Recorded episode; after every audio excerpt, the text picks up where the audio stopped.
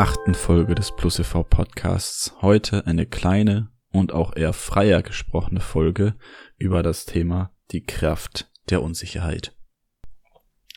Und dann kann sich natürlich direkt am Anfang die Frage gestellt werden, Patrick, Unsicherheit und Kraft. Seit wann bringt Unsicherheit Kraft?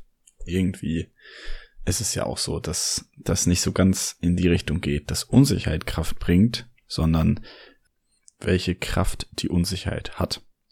Und ich bin auf das Thema gekommen, als ich gestern mit meinem Mitbewohner über das Thema geredet habe. Und wir hatten das in einem Poker-Kontext gemacht. Das heißt, ich möchte ihn erst einmal im Poker-Kontext erklären und dann aus dem übertragen, weil ich denke, dass es eine sehr, sehr coole Analogie gibt. Und möglicherweise hilft sie dir dann auch, eine neue Denkperspektive einnehmen zu können. Und damit schicke ich dich in die Folge und viel Spaß damit.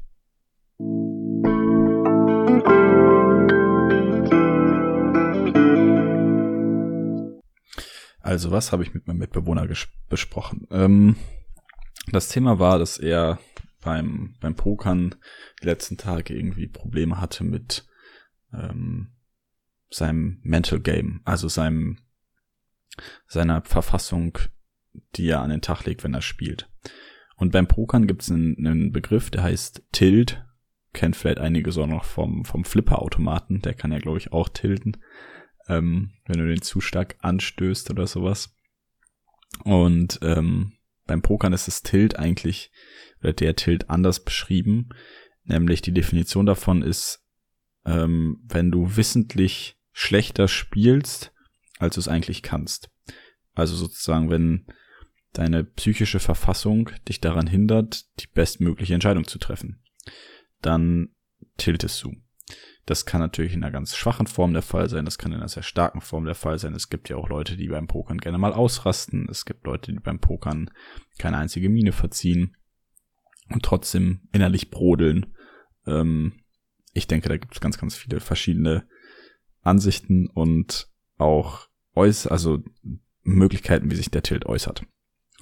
Und wir haben gestern darüber geredet, dass ähm, mein Mitbewohner auf einem, einem neuen Limit, also einer Stufe, auf der er gespielt hat, jetzt sozusagen mit anderen Leuten, anderen Gegnern, ähm, wie gesagt, irgendwie wieder getiltet ist und diese und eine gewisse Art von Unsicherheit verspürt hat.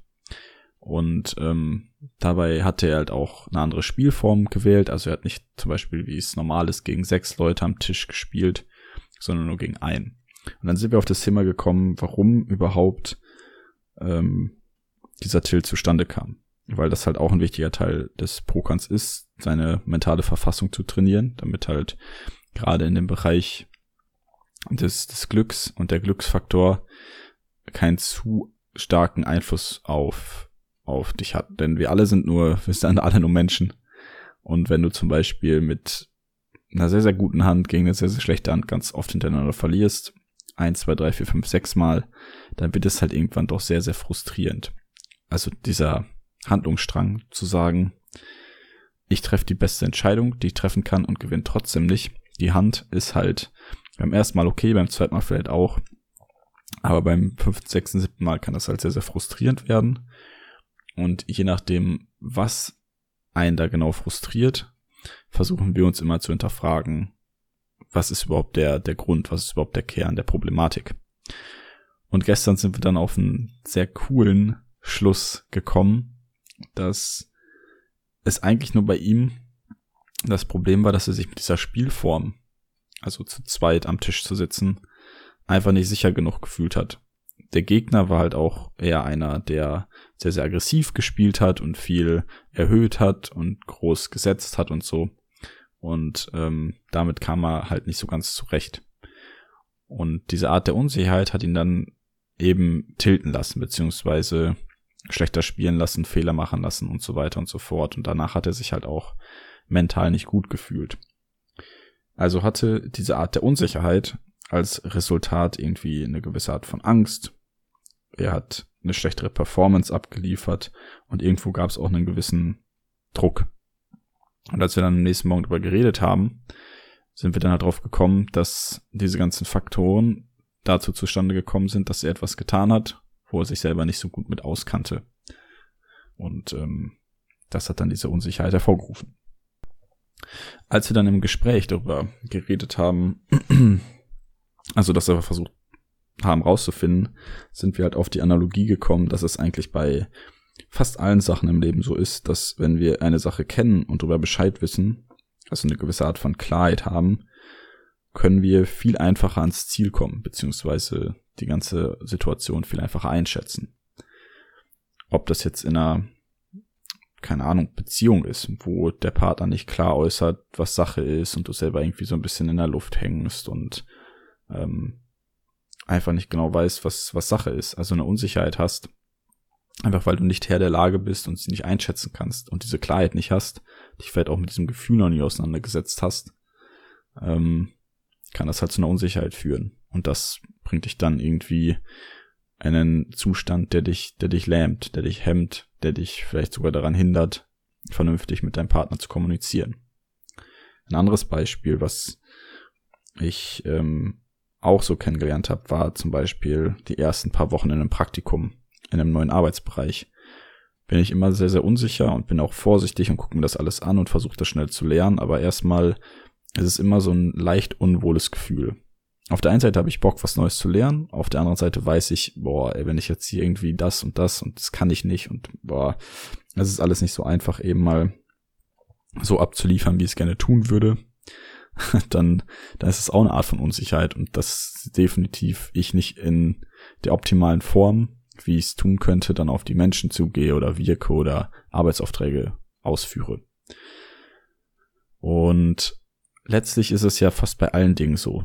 Egal, wo du dich mit auskennst, das erstmal eine große Reise zu machen, ist sicherlich viel, viel anstrengender und generell auch viel, viel mit viel, viel mehr Unsicherheit behaftet als dann deine fünfte, sechste, siebte Weltreise. Oder wenn du in deinem Leben dir neue Ziele setzt, sagst, boah, das eine Studium war nichts für mich, jetzt wieder was Neues suchen. Natürlich ist das mit Unsicherheit und mit einer schwierigen Aufgabe verbunden, weil du dich wieder damit neu auseinandersetzen musst. Und ich weiß, wie's, wie dein Weg vor dir aussieht. Du weißt nicht, wohin dich dein Leben noch führt. Du weißt nicht, was als nächstes auf dich zukommt. Und diese Art der Unsicherheit lässt sich halt sozusagen schwerer werden und macht die Handlung auch komplizierter und sowas.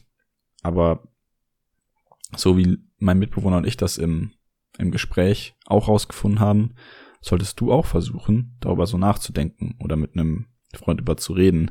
Was ist eigentlich der Grund der Unsicherheit?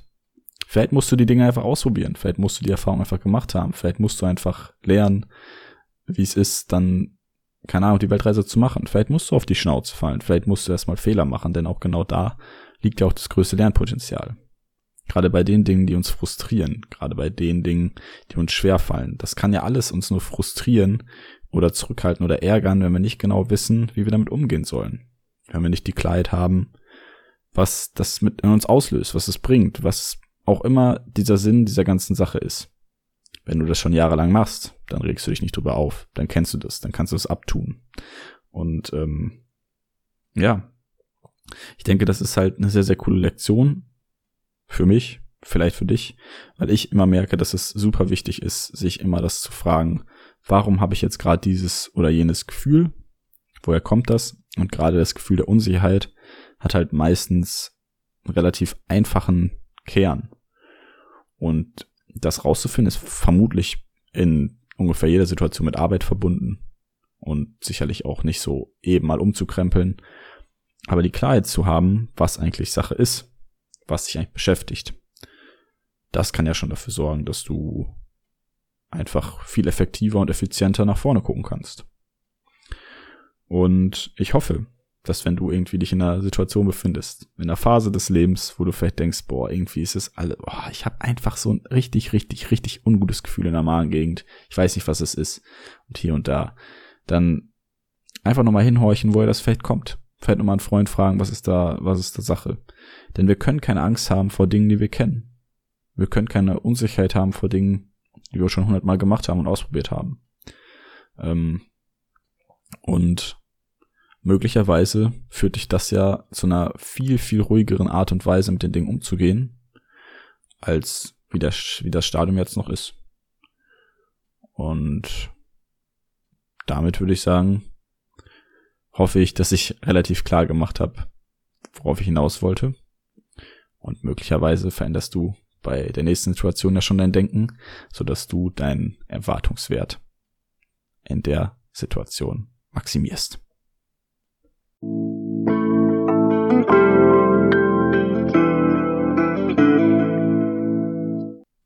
So, und das war meine ganz kleine, feine und vielleicht kompakte, hoffentlich auch strukturierte Folge zu der Unklarheit, der Unsicherheit und was das teilweise uns auslöst und wie du vielleicht zu einem Ziel kommen kannst, was dir hilft, mit der Unsicherheit anders umzugehen.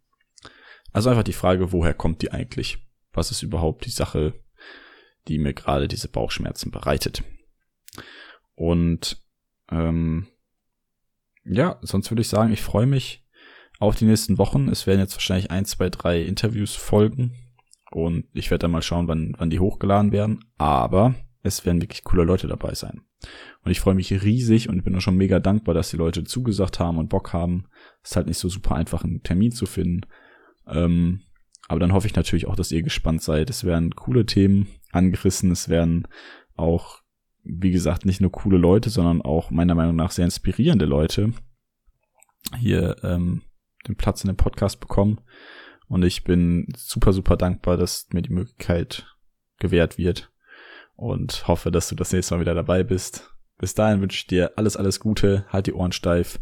Du bist wundervoll, wertvoll und definitiv ein Geschenk für die Welt. Von daher macht das Beste draus und ciao.